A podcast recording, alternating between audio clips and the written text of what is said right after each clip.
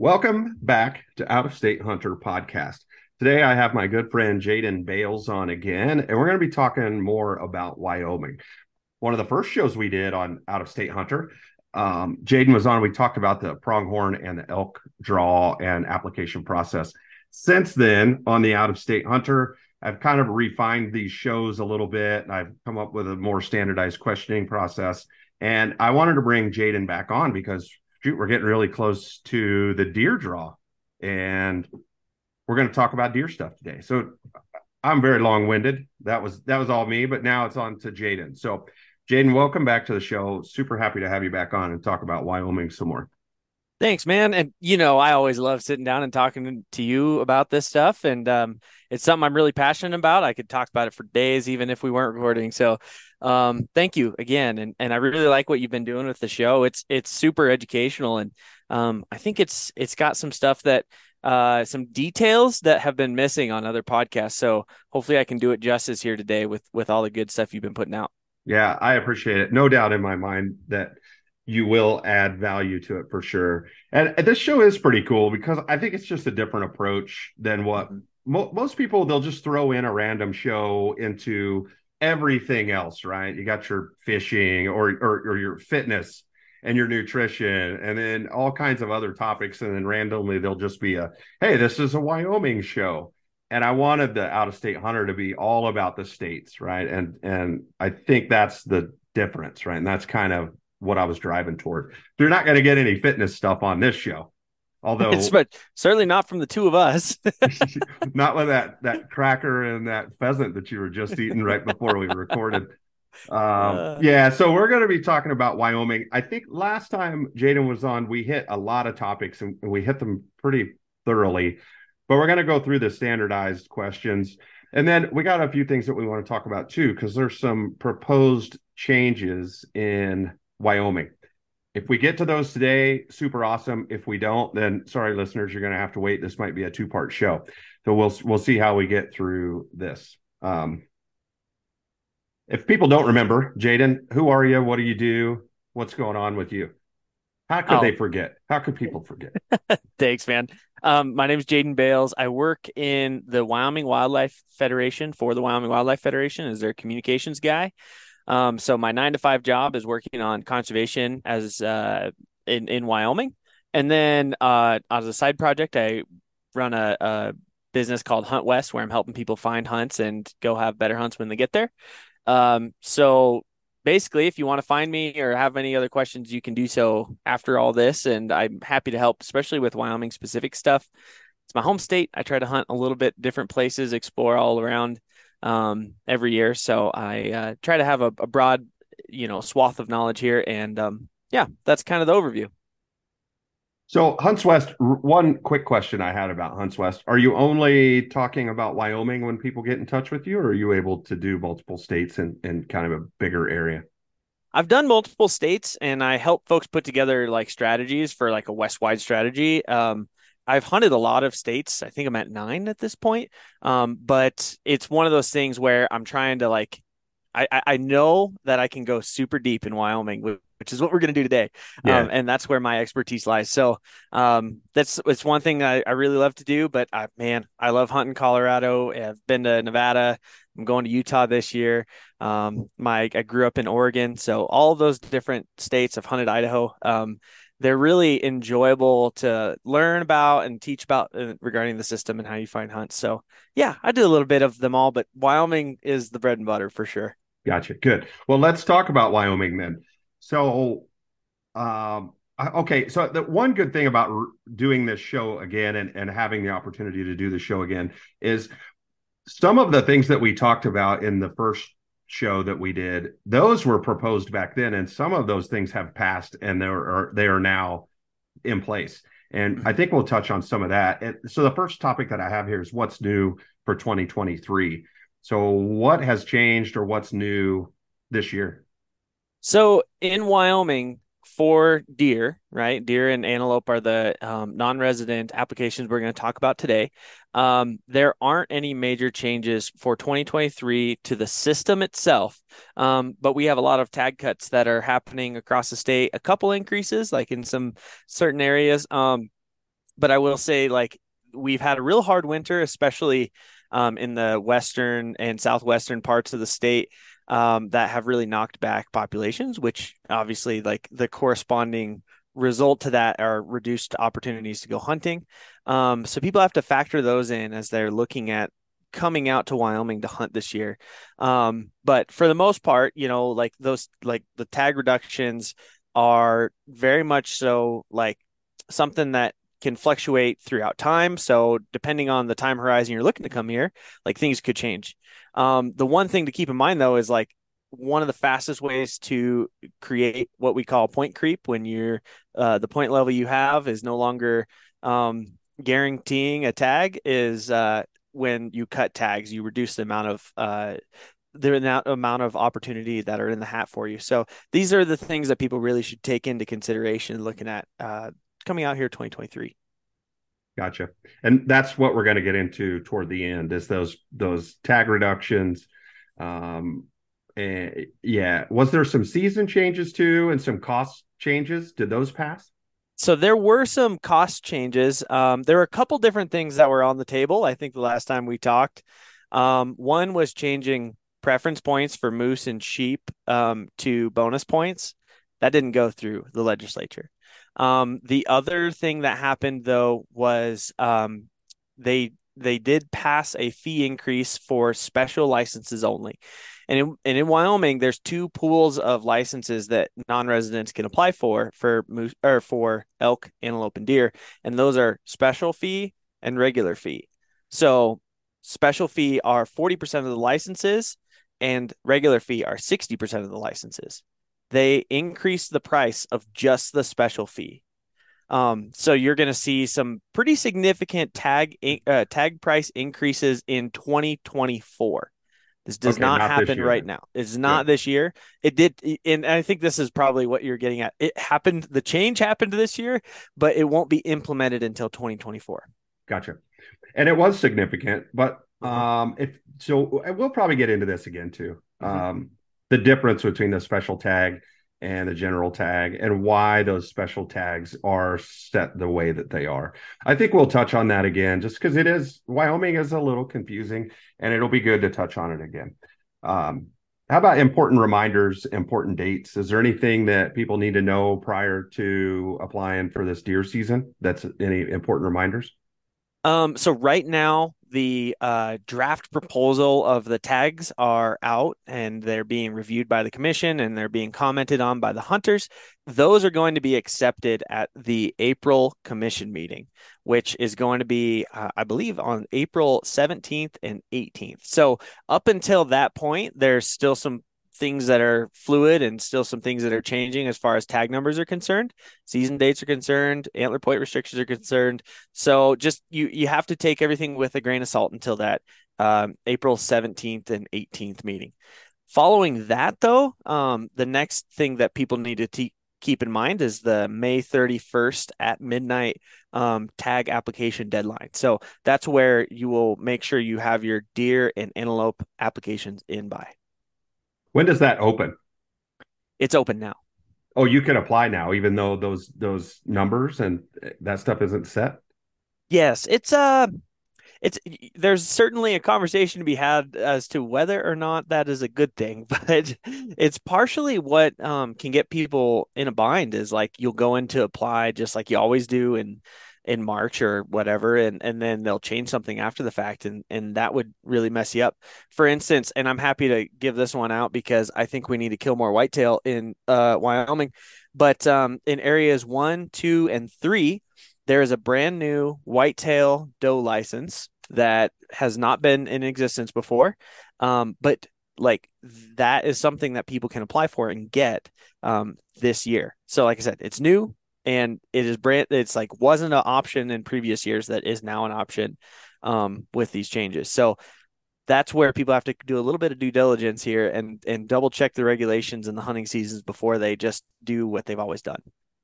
Yeah because it's a new tag. You can apply for it now but you don't know how many tags there are going to be or if there's going to be an antler restriction on it or how long your seasons are going to be. So there's there is a lot up in the air. I'm actually yep. surprised I'm not going to say this. Well, I am. I, I would be. I'm surprised if people apply before that change is made or until those numbers are set.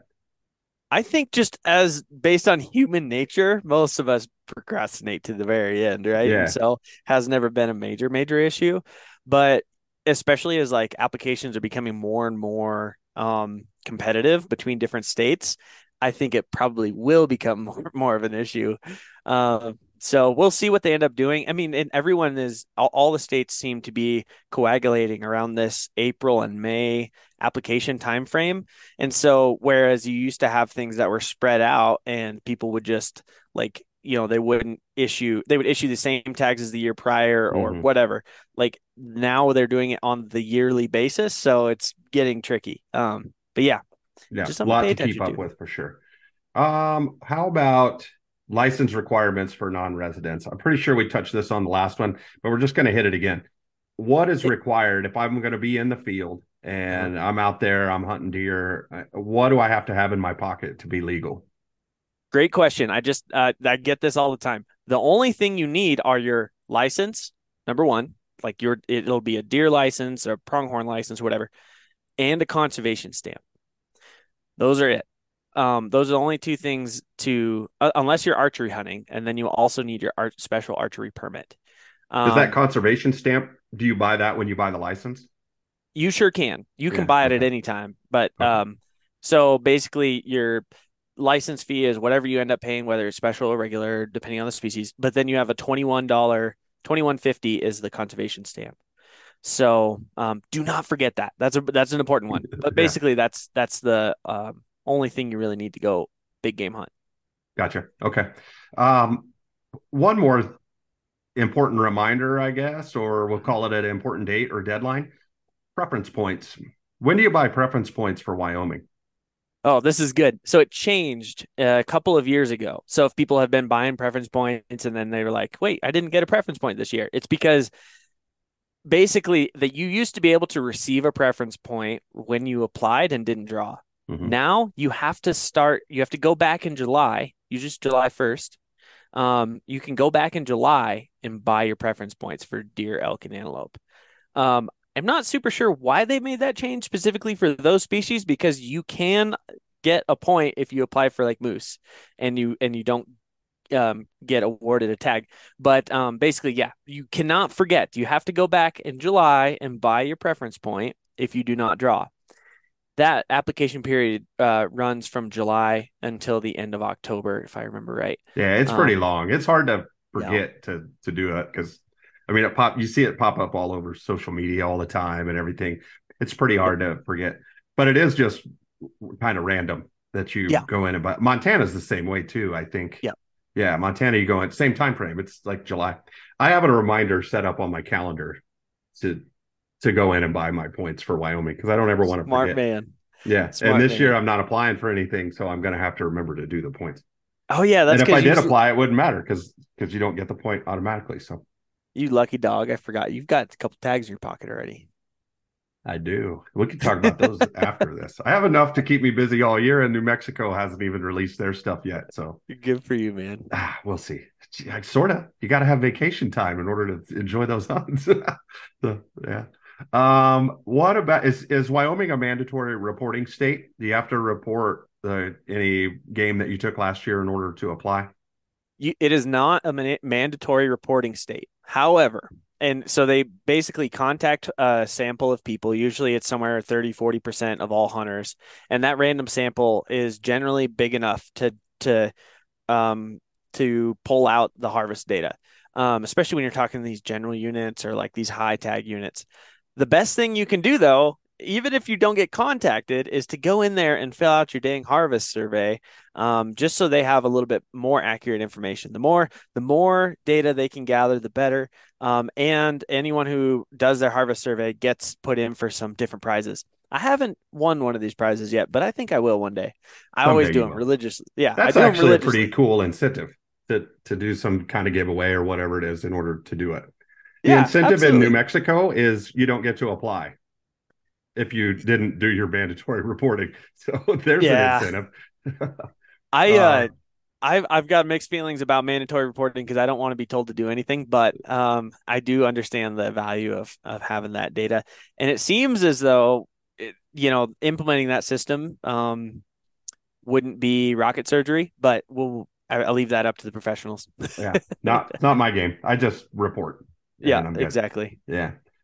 All right. So we'll move on a little bit to application process and stuff so that we can we can kind of dive into this. And, and now as we'll get there, but we'll start talking about those different types of tags and and how they mm-hmm. apply and percentages and all of that kind of stuff.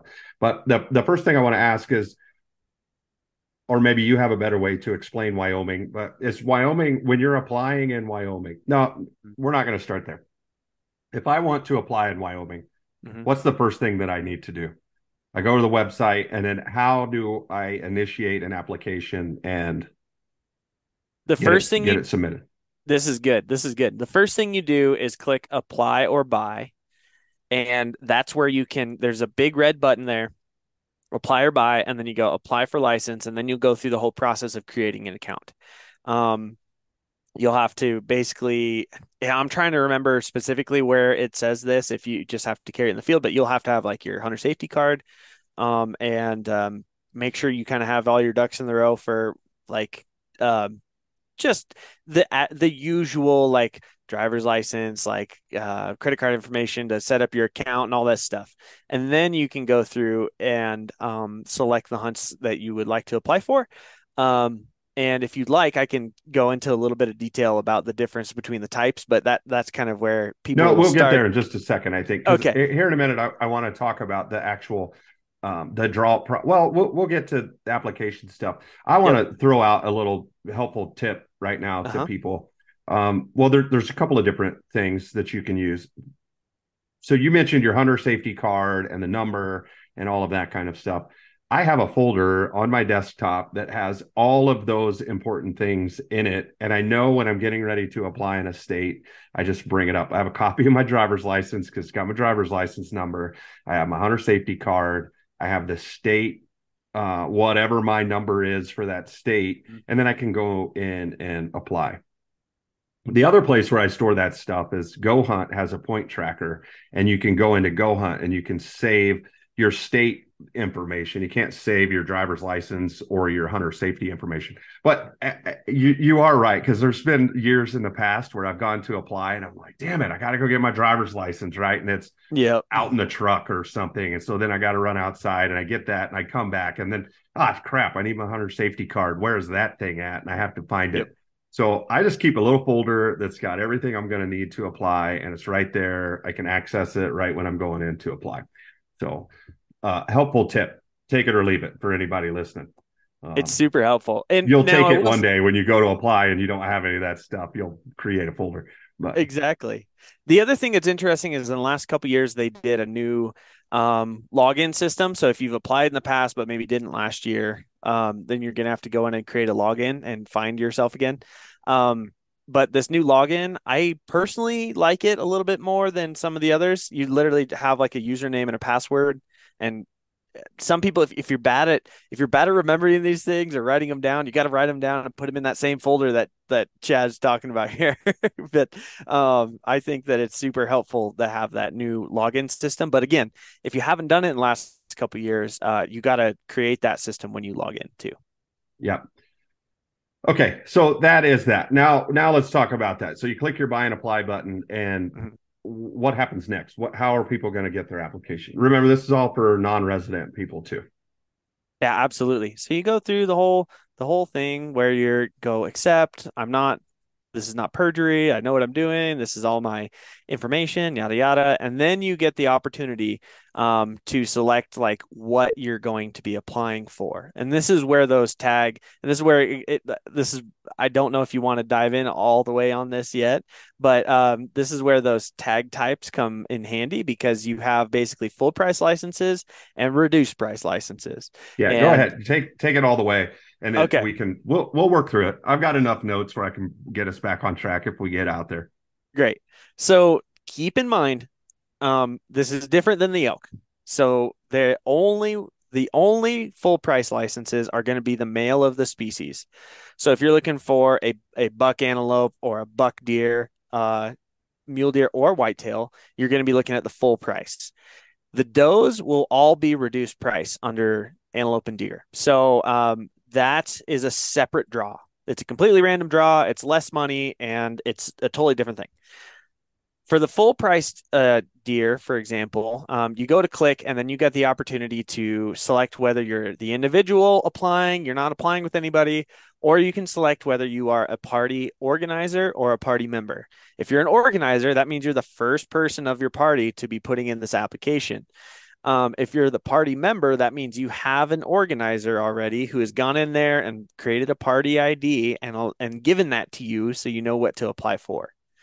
Um, any questions about the party thing? Because I know some people are interested in that, but um, it's, uh, it's yeah, pretty self-explanatory want, so once you get into talk it. about we were going to get there in a minute, but we're there now. So talk Mhm. about how are those points used? If I have one point and you've got nine points, and my buddy Staley's got five points, how do we go into that group app or that party app?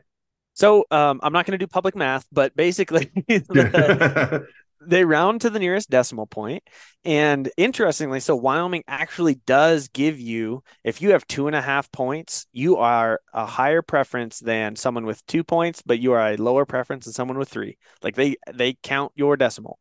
Um, and you'll see that on their on their draw reports, um, or you'll see it on draw reports on GoHunt or wherever. Is like you'll have like a less than two points or less than five points, and that Mhm. means everyone who's in those decimal ranges uh, who was in a party. Um, so the average is is the short and uh, quick and dirty version. Gotcha. Okay, so they average it, and then whatever that average is is the points that you got. Yep. We're not hunting with Staley. We don't want to hunt with that guy. Yeah, yeah, no kidding. I don't want to pack any of his elk out. I'm bear hunting with him in two weeks. Oh, good. That's Yeah. gonna be fun. He's got to pack out his own bear. Um, okay, so okay, that's good. That's how the party app works. Mhm. And um, okay, so let's go ahead and kind of continue down that path. Was there anything else about party apps? Um, I just wanted to make note that everyone has to have the same first, second, and third app uh, choice applications as a party. You can only party up with people of the same residency. You can't do non-residents and residents in the same party in Wyoming. Um, you also all have to do the same price license. You can't do uh, one person does a special special price ver- application, the other person does a regular. Everyone's got to go on the special, or everyone's got to go on the regular. So Gotcha. that's the last. That's my last note on parties. Okay. Um, all right. So you're in there. You're going to select what type of license you're going. You're going to apply as an individual, or you're going to apply as a party. Let's go back into individual. Kind of talk about how that works, and now you could probably get into that general and special tag and the difference between the two, and why would somebody select that special? So I wanted to point out first and foremost that um, Wyoming has a system where they have limited quota licenses and then they have like a quote unquote general license, which is allocated via regions um, for non residents. Um, for non residents, essentially, those region quotas are broken up um, just like all of the limited quota stuff is. So don't get too confused when you're talking and I know that this stuff can get heady, but um, don't get too confused when you're talking general versus limited quota as a non-resident. You all have quotas, so it all works the same way. Um, residents get crossed, their wires crossed on this all the time. So I just wanted to bring that up. Um, okay, so you were asking what the split between um, special and regular is, correct? Mhm. So First, if you- first, what's the split between? Is is now the time where we say what's the split between resident and non-resident? Mhm. so, it is how- how- eight. what percentage does a non-resident get Uh-huh. and what what does the state of Wyoming what percentage do they give non-residents? I'm glad you pointed this out. So, in theory, if you had 100 licenses in a unit, 80 of those for deer and antelope go to residents, 20 of those go to non residents. Okay. Okay. So then I've got, I, I'm like I said, no public math here. I've got my calculator out. So, um, I can't correct you if you're wrong anyway because my public math is worse than yours, no doubt. I'm gonna keep I'm gonna keep this exact example rolling because there are like hundred tag examples in Mhm. the regulations, and and I think it's worthwhile to help people go down this math this math rabbit hole. So if you have hundred in the regulations, there's 100 licenses. 20% of them go to non-residents. Of those 20%, 40% of those go to the special draw. That is eight licenses. Okay. Okay. And then mm-hmm. 60% go to the regular draw. That is 12 licenses. Tracking? Yep. Each of those pools, the eight and the 12, get split up into 75% and 25% allocations. 75% of them go to the preference point holders, 25% of them go to random. So if you have eight tags in a special pool, then 75% of those, which is six licenses, go to the top preference point holders, and you have two random tags. As far as the um, 12, you know, if you've got a pool of 12 people, um, 75% of those go to the preference point holders. That's nine, and 25% go to um, the random pool. That's okay. A hundred is a great example then, because that all breaks out pretty mm-hmm. good. And yep. I like that because there's always a chance. Wyoming yes. is one of those states where there, there's always going to be a chance. Um, all right. So next question, then we'll move on to let's talk a little bit about those regions that you were talking about earlier too, and and how do those regions play a part in that application? The deer regions themselves um, kind of span the entire state, so they're all over. And as you look at it on the map, um, you have just a variety of different terrains you can hunt and like different. So everyone seems to focus on like the classic high country of Wyoming but that's probably only a quarter of all the deer hunting opportunities that you even consider in, in the state. So it's worthwhile to look um, across the state, especially, you know, when we we're talking about these tag cuts that are pretty significant in um, parts like central, south central, and and western Wyoming. Um, there's still going to be some great opportunities elsewhere. So basically, they have groups of deer areas um, that are going to be labeled a region. So region A is areas one through six, B is seven through nine, plus 11 through 12, plus 21. You can go look on the Game and Fish website and see which of these um, are which, but um, essentially, those all are given a quota for non-residents, and um, then the, the, non-residents can apply for those just as if they were a limited quota. Um, the way that, and this is important, the way that you find out what you're hunting, though, like when you're there, is to look at the regulations book from either the year previous or the draft regulations. And anywhere that it says type GEN, general, GEN, that's where you are valid to hunt um, with your general license in that unit that you have the region. Um, there's going to be like, this is this is where people get kind of um, people just try to look at the the main dates that you can be there hunting mule deer usually. But for instance, there's some areas in like region C or region Y where you have archery dates, you have mule deer dates, then you have whitetail buck dates, and then you have whitetail doe dates. So there's a whole bunch of opportunity that you can unlock with one of these specific general region tags. Um, you just have to know how to read the regulations. And is it is it Wyoming where even within some of the regions, mm-hmm. there's different dates for the different units that are inside of that region?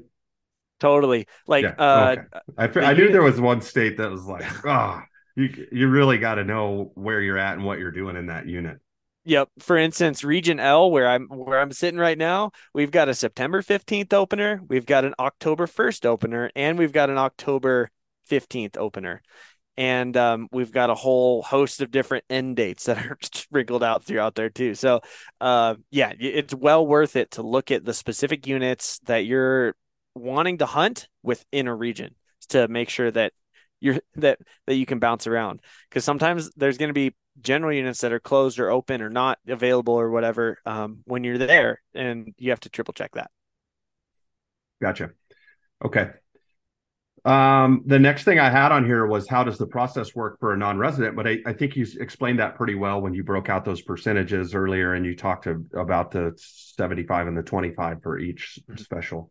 And general. just to clarify, um, I use the example as like a limited quota in that um, example because we were talking about the resident non-resident split, but residents don't apply for regions. So that means these are only non-resident quote only non-resident quotas. There's no the residents don't take any number of off the top of the regions when you're applying. So keep that in mind when you're looking at your applications. Gotcha. Yeah. Um, are there any units where it, it just doesn't pay to be a non-resident and apply? For instance, if there's five tags, is there any unit that is is just or or region, I should say, that you just uh, oh, you just mathematically have no chance? Yeah. Um, for the most part, Wyoming doesn't offer less than 25 licenses. So the the short answer is basically every single unit has a random tag. So you have a chance everywhere. Um, now I'm to look it up. Like, for example, the Area 130 tag that is like, excuse me, it's super coveted. Area 130 did not have a um, regular random tag, right? And that's probably the only example um, that I can think of that so certainly there are like depending on the pool that you're in um, it can get down to a small enough uh, amount of licenses that you don't have a chance um, so you got to look you got to you got to triple check that for sure but anytime you're in that 25 and under tag allocation you got to go triple check gotcha um, is point creep a thing are you guys uh, this let's say this year is uh-huh. point creep something that we should be concerned about? Because I see next next year, I think it is really going to be. Um, yeah, I so here's something that I've heard, and this is not triple confirmed. I haven't seen the numbers, etc. But one thing that might have occurred this year is that applications are kind of staying constant so far. What you will see though is like point creep still happens if the applications stay constant and the tags that you are all putting in for decrease. So it happened resident, non-resident, doesn't matter. The the your odds get worse if the tags go down, right? Like so if you have seen um some reductions, some major reductions, I would expect to, to see point creep there. Um, and then you have some like uh, other variables like this special license fee increase next year that may or may not change how people apply this year. I'm not sure. I'm not going to try to make a prediction. Um, but you should be conservative when you're making applications though like hopefully if you're like your only out of out of state hunt is in wyoming this year hopefully you are doing your due diligence to have more points than necessary to draw yeah um what well you said you don't want to make that prediction I was going to say regarding so, the so what are your predictions? Like when those go up, what's the uh, the tag price going up to, or what? So and I pulled it up here so we can so we can cover it with confidence. So um, currently, um, these tag applications for or these tag fees for um, let's just look at Antelope. It's right here. Um, the special license now is six hundred and fourteen dollars for Antelope. Next year, it's going to be eight hundred and twenty six dollars. Okay. What about deer? Do you have deer right there? Uh, also eight. Oh, sorry, I got them mixed. Eight seventy four for pronghorn, eight twenty six for deer. I just got them those wires crossed. Okay. So and basically, you're going. What, from... what, did elk go up to, or what will it? Uh, let's see. Isn't it like two thousand dollars or something crazy? Yes. Yes. Okay. Well, okay. I retract what I said. I, am not going to retract it, but what I'm saying is I, I said it incorrectly. I don't think that's crazy. Okay. And the reason why I say that is because I think so. I'm sitting on a pile of not a pile, small pile of points mm-hmm. in Wyoming, and I'm not going to hunt Wyoming every single year. I might apply for Wyoming next year, maybe. Mm-hmm. Let's say, okay, let's say it's for deer. $814 for a deer tag that I apply for every four years. I, I just mm-hmm. don't think that that's terrible. Okay, so what if that fee was eleven hundred dollars? Because I may have done my math wrong, and this is the freaking problem with these. yeah, this is the freaking problem with all of these license changes. Is like you're expect. I'm someone who loves this stuff. I pay attention to it. I know the system, and I still don't get it right. And we're expecting people who are do not know the system to understand what's going on here. But so, um, like, okay, so it's eleven hundred dollars. If it's eleven hundred dollars, then mm-hmm. I can tell you that I'm I'm not going to just put in for any old hunt. It's Mhm. going to be a good hunt, and I'll pay that extra money, and I will burn my points every. I would say every six, five or six years instead of two or three years in order to get a better hunt. I and I don't mind paying more for it because I'm not doing it every you- year. Yeah, yeah. I think you're right. And this is basically where I've come, you know, I've I've asked as many people as possible like what what is it going to change when you do this? And basically here's the consensus. If you're someone who hunts regularly, you're trying to do this on 0 to 1 point units like as often as possible. Yeah, that's going to be a bummer because you know, you don't want to spend that extra, you know, $800 every single year. But for the people who are doing this just like you are, who are like on a more staggered basis, it's like, yeah, I mean, it's just like a, it's going to save me a couple years on a quality experience. Like, I'm probably going to keep doing what I'm doing. So that's where I'm not so sure you're going to see major differences in this. Um, you're going to see some minor changes. I, you know, in the, if I was going to try to put a number on it, I bet you you see like 10% or 20% more people in the regular pool than you see in the app or special pool now. Um, but I don't think it's going to be monumental. Um, But that was the let's just- original intent of that special pool, right? Was to separate and to kind of dig into that point creep a little bit and say, okay, well, there's there's this pool of people that want to apply every few years and they're going to pay more, and then there's this pool of people that are going to apply for a general tag and they're going to try to come out every couple of years and they're going to hunt every couple of years. Exactly. You're Yeah. precisely correct. And you know, in a large part, this is um this was the outcome of negotiations between average DIY hunters and the outfitter crowd. Um, so that th- this was the compromise that came out so that the uh there wasn't an outfitter pool like you see in New Mexico. Mhm. So um yeah, this is it's a complex system as a result, but uh, like you said, it it has a purpose, and I think that the pricing structure was so close previously that in some cases people were getting special tags that took way more points than anybody in the regular.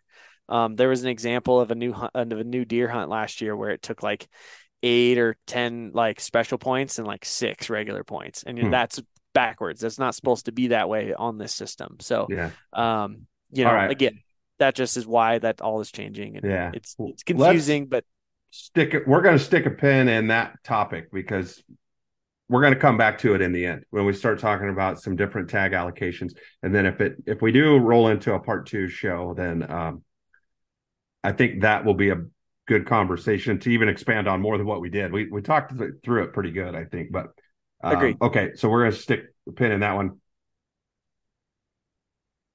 uh when a person applies how many choices do they get to apply for in wyoming you receive three choices in Wyoming.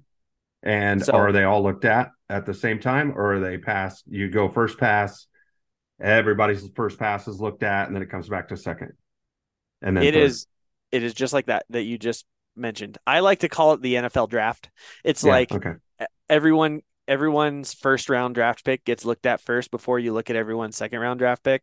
Um, so chances are, um, you know, the the best quarterback in the uh, coming out of college is going to get picked up in that first round, and you don't get another chance at him if you put him down as your second choice. yeah. For non-residents, do they ever make it to the third round? Oh, certainly, yeah. Okay. Well, Especially, there's, there's some states that I asked that question because there's some states where you're not even getting that far, right? You can put down Yeah. three choice. Arizona, you can put down three choices, but you're you're probably. I don't think people even get to the third round. They're lucky to make it to the second. You know where this is where, and I'm I'm to reemphasize this. Like, I'm okay throwing our whitetail under the bus here. Like, if you're a non-resident and let's just say where you live doesn't have any public, hardly any public land to go hunt for whitetails, the whitetail hunting opportunity, you can pick up third choice whitetail tags in Wyoming all day long. So, and they don't take your points when you're past the first round. Um, so second choice, third choice, if you're putting a type three whitetail buck tag down, you can pick it up and keep gaining points every single year. Do you pay up front or is it um, you just pay the licensing fee and the application fees and then you pay when you're drawn? Uh, you get charged up front. So Okay. you get refunded if you don't draw. Yeah. Okay, good. Well, how long does that process take? Or are you familiar with it? Uh, it's actually not too bad for the uh, for the deer and antelope. Um, you basically start getting your refunds maybe a week after the tag draws come out. Not too okay. bad, really. Um, we already talked about party applications, changing your selections after you apply. So if I went in and applied applied today, and uh-huh. then all of these new numbers come out on uh-huh. April 17th or 18th or whatever, and they publish the new regulation. Crap, I need to make some changes can I make changes in Wyoming? Yes, absolutely. Yeah. Yep. So, for instance, um, let's just say I already applied for mountain goat, and I can go back in and um, and basically click already submitted applications, and those already submitted applications will pop up, and you can modify them, and you can play plug and play um, however you'd like until the application date is due. So, if you did this in April or you know March or whatever, you can always go back until that May 31st deadline and make modifications. Free of charge. Free of charge. Yeah. Yeah. Okay. Good. Some states allow it, and like New Mexico, you just have to pay your application fee again. So basically, you delete your application, and then you got to repay the application fee. Um, some states don't allow it at all. Once you apply, you're applied, and that's you're in it, and there's no turning back. Yeah, I, I sure so like. I like that Wyoming. You can make those with those changes because I think a couple of yeah. years last year, you after you and I talked, I made some applications, and then we talked again, and I think I went in and made some changes, and it was it's simple. You just you just go change them. Yeah, it's really handy. In today's day and age, um, the technology is there to do it. You know, and especially when you have changing tags and tag numbers like throughout the application period, it's super vital. I think it would be it wouldn't be very nice if you did that. it wasn't, and things were changing. Um, what about um, after you draw, or mm-hmm. or right after a person draws, can they return their tag and get a refund? Only under extreme circumstances, like you broke your leg or you get called to you know deploy overseas or something like that um, there's not like if you don't have a good reason you can't return a license in wyoming um, there's no turn back tags that you can pick up either. Like basically, once they're issued, they're issued for the year, and so keep that in mind. Um, the only caveat to that is if you are a um, disabled veteran, you can pick up tags that um, people donate back to the system. So let's just say you can't go as hunt. a non-resident. Yeah, residents and non-residents. Are you kidding? I'm gonna write that down. so uh, essentially what you can do is like uh, residents oftentimes will je- donate like a general tag or something that they was a little easier to pick up and um uh you a non-resident disabled vet can go pick that up and go hunt on it um so if you let's just say um let's just say you're an older person, your kids are getting married in the middle of your hunt and you can't skip out and you can't tell them to change the wedding date. Um, so you have to turn this tag back in, still turn it back in um, because somebody else still can use that. It just won't, you know, um, it'll be someone on that like disabled uh, hunt, the disabled vet list, or I think there's also some kids with terminal illnesses that can get those licenses. Um, so those two things are it's worthwhile turning it back in if you just have screwed the pooch. yeah. Okay. Good. That's very good to point out. But all good reasons. Disabled yeah. veterans, you know, terminally ill, what, whatever that has, you know, mm-hmm. whatever it is, that's all good reasons for those. Uh, let's see, where'd my notes go? I got all excited about those disabled veteran opportunities. I got lost. You and I, you and I should talk offline. Oh, we're going to. We will after okay. we're done. We will. Okay. Um, over the counter opportunities are there any over the counter tags in wyoming um there are two over the counter tags and that uh those are black bear and cougar uh oh, oh and wolf i guess technically three um but in the ungulate category there are technically no over the counter licenses um, the one thing that you can look at though are these uh, doe whitetail licenses. There are a pile of those in, especially in places like near the Bighorns, near Sheridan, Gillette, that kind of thing. Um, those whitetail licenses are essentially over the counter. Um, you just can pick them up on the leftover list, like basically throughout the entire fall. Um, but to the short answer to your question is for the ungulates, there are no over the counter, only predators. Gotcha. Okay. But there are some 100% draw odd. Are there 100% draw odd opportunities out there? Not Yeah. necessarily over the counter, but you're going to get it if you apply. Yeah, absolutely. Um, and you know, and this is where the difference between the special and the regular starts really making a difference is um, whether or not you're going to go back year, year, year after year after year, because um, that's the pool, that's the place where you see some major differences. Um, so yeah, without getting into like the the nitty gritty of that, uh, if you're someone who has the ability and wants to go frequently, the special draw is worth it Okay. For now. For now. Well, it'll probably improve as long as you can afford it. Yeah, right. If you want to, if you want to go that way with it, I guess.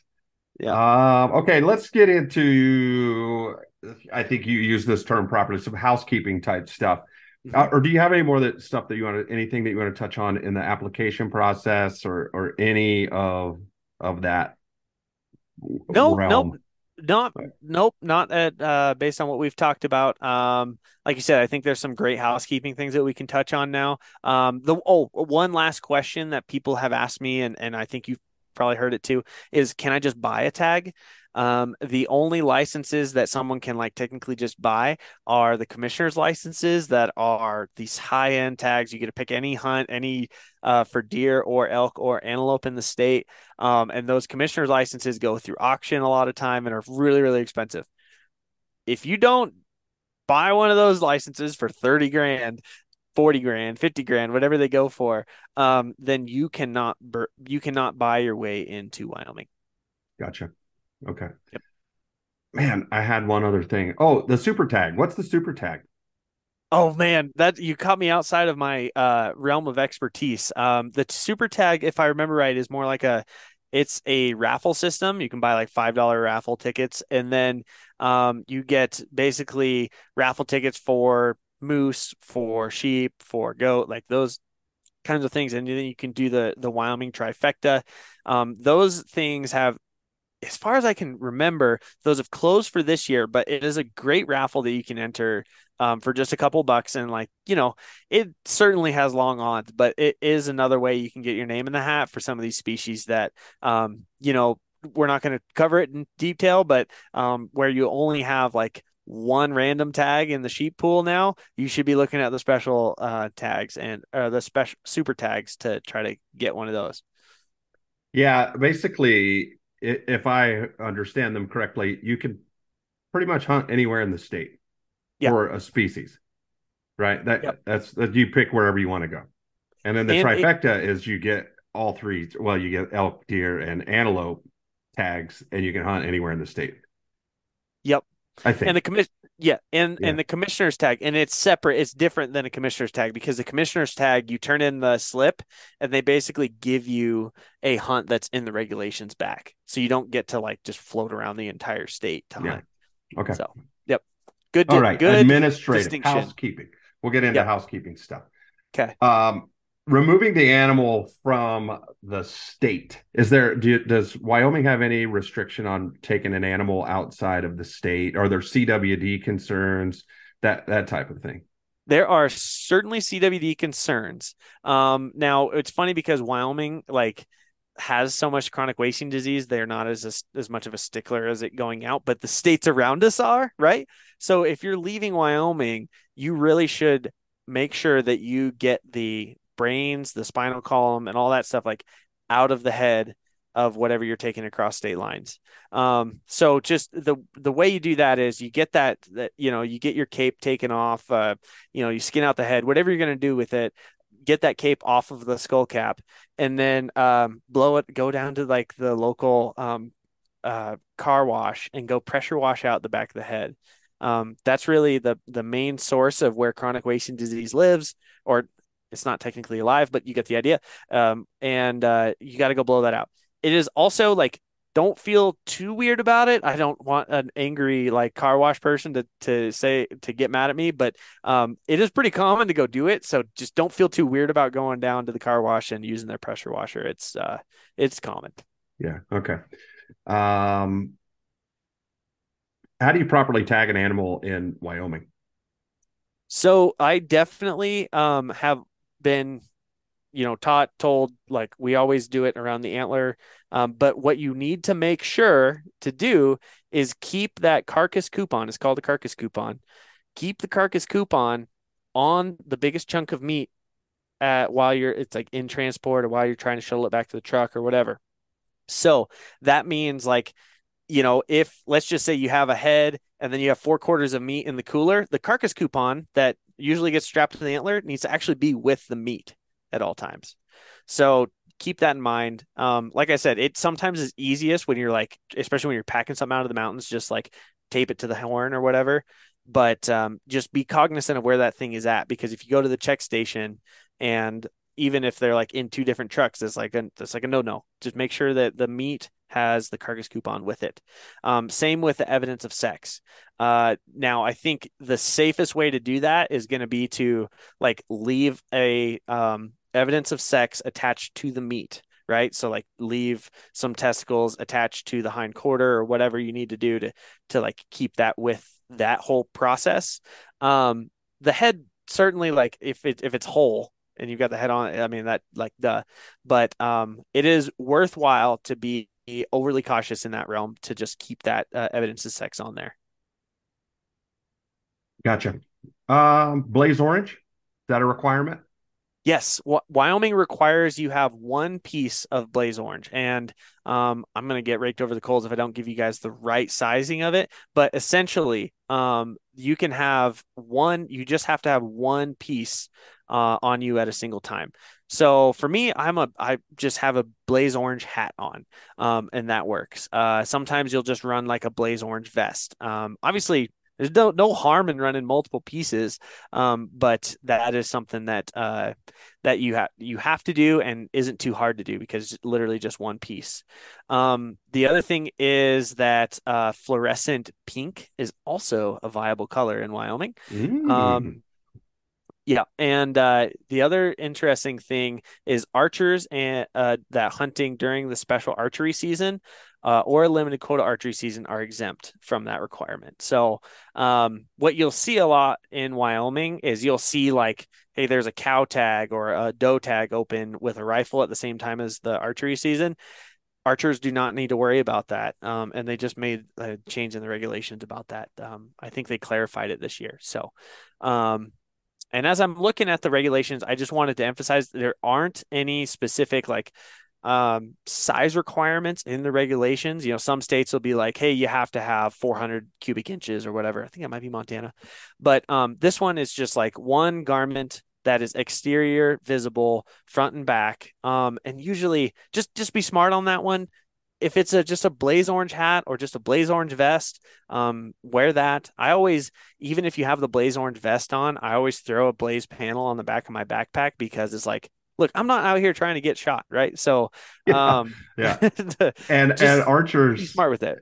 Uh, yeah, I will wear orange during an archery season if there's a requirement to have blaze. Like if there's a rifle hunt, like you just said, right? If there's a mm-hmm. rifle hunt and the, the rifle hunters have to wear orange I'll, as an archery hunter, I'll still wear orange because I don't I don't want to get shot. It hurts. Absolutely, man. So yeah. that is something to take into consideration. Um, you know, and it's just worthwhile. Like when you're going to these places, uh, when you're going out on a deer hunt, let's just there're not a lot of people that do this, but let's just say you're going out archery deer hunting. It'd be worthwhile to look and see, oh, hey, people are shooting, banging away at elk with rifles right now. I should probably you know just keep a little bit more visibility on me. Um, it doesn't hurt. That doesn't sure. hurt. Yeah. Uh, okay, what resources are available for Wyoming? Is there a YouTube channel that that that does mm-hmm. um, Wyoming Wildlife Federation have resources? Does the um, Wyoming Department of Game and Fish Department? You may not. I'm sure you're familiar with them, but what yeah. resources are out there for non-residents if they want to become more familiar with the state? So Wyoming Game and Fish has some some good resources um, throughout their website and on their YouTube. I will say they're sometimes kind of hard to find.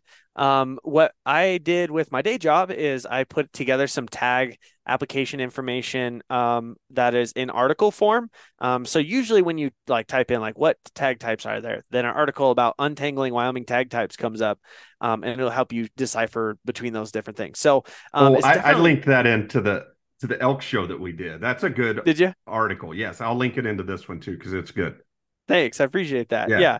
So there's a handful of different articles I've done that are on Wyoming Wildlife Federation as well. Um, I've done some. Uh, I did some webinars on Wyoming Wildlife Federation's behalf um, that are on our Wyoming Wildlife Federation YouTube channel.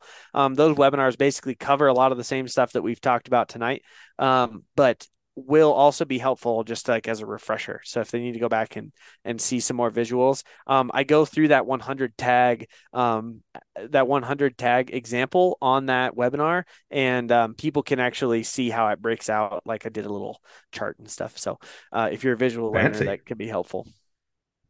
Okay. So let's talk about resources for pronghorn hunting. If a person wanted to go do some antelope hunting, are there any resources they can do for that? So I will say the uh, Wyoming Game and Fish Department website, if you can figure out your way around that sucker, um, there is some information in there, especially regarding like public access. And um, one thing that they've done though is they have to take a pretty conservative approach to what they say is good access and what they say isn't because they're are kind of providing information for people who do and don't have onX or GoHunt Maps or whatever it is that like you're using to help get around these small public parcels. Um, and then with my Hunt West project, I'm uh, putting together some specific webinars uh, to cover some, you know, actual uh, units and actual hunt information. Um, so if someone's like, "Hey, I don't have any points, but I want to hunt antelope," like, is Area 21 worth it? Um, that one takes a little more than zero points now, but but you get the idea. Um, mm-hmm. You know, is there enough public land in here? And then I can kind of walk you through some stuff. And I'm doing that on a limited basis. Um, but would love it if uh, we filled those up. Uh, there's a couple slots left on on both deer and pronghorn. So really, um, what's the? Yeah. Are you charging for those? Yep, they're twenty bucks a spot. And so. really, well, you're probably going to sell at least one to a guy like me. Uh, give me more information on those. When are they? They're twenty bucks, but how do I gain access to that? Because I, so, I I'll probably buy the. I want to watch the deer one if I'm available. Okay. Um, there's, I think that there are five sl- spots left for deer and I think eight spots left for pronghorn. Um, the pronghorn, I want to make sure that I have all of my information uh, just lined up specifically. So um, they're on the pronghorn one is on the homepage of huntwest.net. Um, and that one is on April 5th, 2023 at 7 p.m. Mountain Standard Time. The other thing that I do for people who go to these webinars is I record them and then I make them only available for everyone who has who has watched it. So um, you can go back and get more information. Um, then the deer one specifically is the following week, um, and I want to make sure again uh, that I don't give anybody the wrong information here. Um, but uh, that is on April nineteenth at seven p.m. Mountain Standard wow. Time. I'm gonna be out. Oh, but if I pay for it, it's recorded and I can watch it later. Yes. Yep. Okay. Absolutely. Good. Yeah. Okay. Then I'm going to sign up for that because, um, sorry if you're a listener and I'm taking one of your five spots. Too bad. I'm taking one. The um, that's when we're going to be bear hunting. So I'll I'll miss it, but if I can watch it after I get back, then great. Yeah, absolutely. And the other cool thing is like I ask people to send me in questions beforehand so I can do a little bit extra research. Um, but I find over and over again that the questions are the same and uh, it's worthwhile uh, for people to hop on. And, you know, like oftentimes people will ask the number one question, where can I go this year if I have never applied before? And so I'm going to cover that not only in detail, like, but I'll give specific areas and units and like what you can expect in these places when we talk about it. Gotcha. And what's the forum for that? Is it like Zoom or how are you going to broadcast it? Yeah, it's Zoom. Zoom. Okay. Maybe if we have service, Staley and I will in. watch your, your deer one while we're out bear hunting. Hey, you make sure that guy gets charged double. yeah, I will. if he doesn't pay, I'll shave his beard while he sleeps. oh, that's great. Yeah. No, no, that's um, awesome. Well, okay. Did we miss anything in in what we got right here? No, I think we covered a good amount of stuff here. I, I mean, I we've covered a lot of like really like we were talking about like logistical housekeeping stuff. Um, the last thing I would just mention is uh something that we didn't cover was just that to be in Big W Wilderness, uh, non-residents have to have a resident guide or hire a guide and outfitter service. Um, so if you're looking at Region F, for example, up in near Cody, there's a ton of Big W wilderness in that deer hunt, um, and you just kind of have to either a work around that, or b find someone to go with you, or c hire an outfitter. So um, that's just a last you know cautionary tale when we're looking at where to go and uh, different restrictions that are on non-residents. I always forget about that one, and that's a kind of a big one because some of those units they look spectacular on the map. And then you get in there and you can only hunt like 20% of it because 80% is big wilderness. And otherwise you got to know somebody or have an outfitter. Yeah. And it's one of those things like someone posed it to me the other day. They're like so how would you feel if that was reciprocated across the west? And i was like mm, i would not like that. So i uh, I don't want to go down that rabbit hole, but um, it certainly is an odd law, odd rule to have. Um, I could see it getting challenged uh, someday, but uh, the funny thing is, I mean, there's not an incentive for a, resident to challenge it. So Mm-mm. here we are. Here we are. Okay, so we'll pause right there then. Uh, but do you do you want to do a two-parter, or do you want to just kind of roll in, or do we even need to talk about the reduction and stuff, or because we kind of touched on all of that stuff already. I think. Yeah, I think we touched on it pretty good, man. Um, and uh, I'll go into specific questions with folks on um, the webinars I'm doing, but I don't want to um, blow up any places or you know, okay. like the couple of it, the places where they've added some tags. I also don't want people to flood into there either. Um, so uh, yeah, let's just cover those on the limited webinars. Gotcha. Okay, then I think we'll just cut it right there. What else? Do you have anything else before we hop off? No, I uh, here's here's the final. I, I want to leave folks with one final thought. Yeah, and and that is it better like, be a deep one too. Like it is it Jack is. Handey level. I see the prevailing the prevailing perspective on Wyoming this year has been ultra negative. Yes, we've had a lot of winter kill. We've had a lot of like hard uh, weather. We've had you know negative forty degree temperatures and and it's like people are set up right now with this long winter to be very negative about this state. However, most of the time, you got to remember that the age class that is impacted by these hard winters are the fawns. And therefore, the adults who aren't nearly as impacted are still going to be on the landscape for you to, to hunt this next fall. So, I don't think that this is a bad year to be going to Wyoming if you have the tags, if you have the time, or if you have the preference points. Like, like it's not all doom and gloom for this year. Now, um, we'll have to just kind of see what happens these next couple of years. Whenever you have a ton of moisture like we've had, that means that the landscape is going to be a lot healthier there's going to be more grass there's more forbs there's more you know like forage just in general for these critters to eat and so they're going to be a lot healthier in the fall when you actually get around to hunting them so um, yes it is not good in a lot of places as far as like how the winter conditions have impacted the herds but but this is not a bad year to get out there because um, it gets worse before it gets better because you've lost these fawns. So um, take it with a grain of salt, and uh, you know what? Just go out and have fun if you end up with the tag in Wyoming. Go out and have fun. That's what it's all about. I, I think that's, that's right. an excellent point. And I'm glad you said that because I, I was just listening to a podcast the other day, and there was a lot of negativity about Wyoming mm-hmm. in that podcast, and I kept I kept thinking to myself like I mean, I obviously I don't want to see hunter numbers decline in any state, but um, just like you said, man, I, with that bad reputation, I wonder, or not bad reputation, but the, the bad information that's going out. Hopefully, it doesn't cut those numbers and people do apply. There's good bucks all over the landscape, no matter where you're at. That's they're, right. They're going to be out there. You just got to go hunt them. Exactly. And when you do a little bit of research, that can help a big time too, right? Like if you're going to go hunt Region G this year and expect it to be like it was last year, you're going to be disappointed, right? But if you do your research, you figure out, you know, like for instance, the Cody region wasn't as heavily impacted, the Northeast region wasn't as heavily impacted, Laramie wasn't nearly as heavily impacted. Like if you're doing your research and figuring out like some of the places where things could still be really good this year, um, you can still come out and have a good hunt. And and I think that that's the the new. There's some nuance there that gets lost when we uh, read headlines, make social media posts, and and go off on rants. yeah, just get out and hunt get out and hunt it. All right. I think we'll wrap it up right there. Um, contact information for you, for Hunt West, and how do people get in touch with you? I appreciate that. Um, I'm at Jaden Bales on all the social media platforms. Um, and then Hunt West specifically, if you want to ask me about tag stuff, I'm trying to keep more of that stuff over there. Um, just so my personal isn't uh, isn't Jordan Staley sending me Lord of the Rings memes and people asking me tag stuff. It's just it gets confusing. Um, At least you get Lord of the Rings. I get a lot of eggplants for some reason. oh, that's great.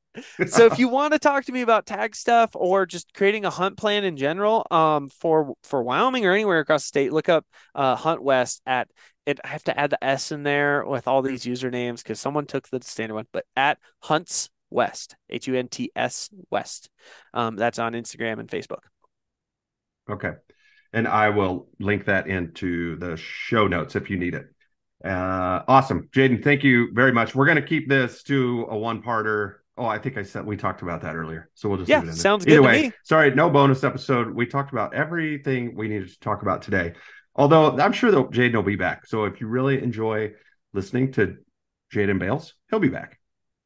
Thanks, man. I just enjoy. I enjoy catching up with you, regardless yeah, of podcasting. Always. So one of these yeah, days, we need to get Lund on here too. We'll just do a trio. We should do a trio podcast of some kind. Yeah, he keeps trying to get me to come up to Alaska, so maybe we should just go up there 20, and go fishing, and we can just record. 2024. 2024. It's on the books. Let's do it. All right, done. done. All right. Later. All right. Let me hit stop, and then I have some more questions for you. All right, later.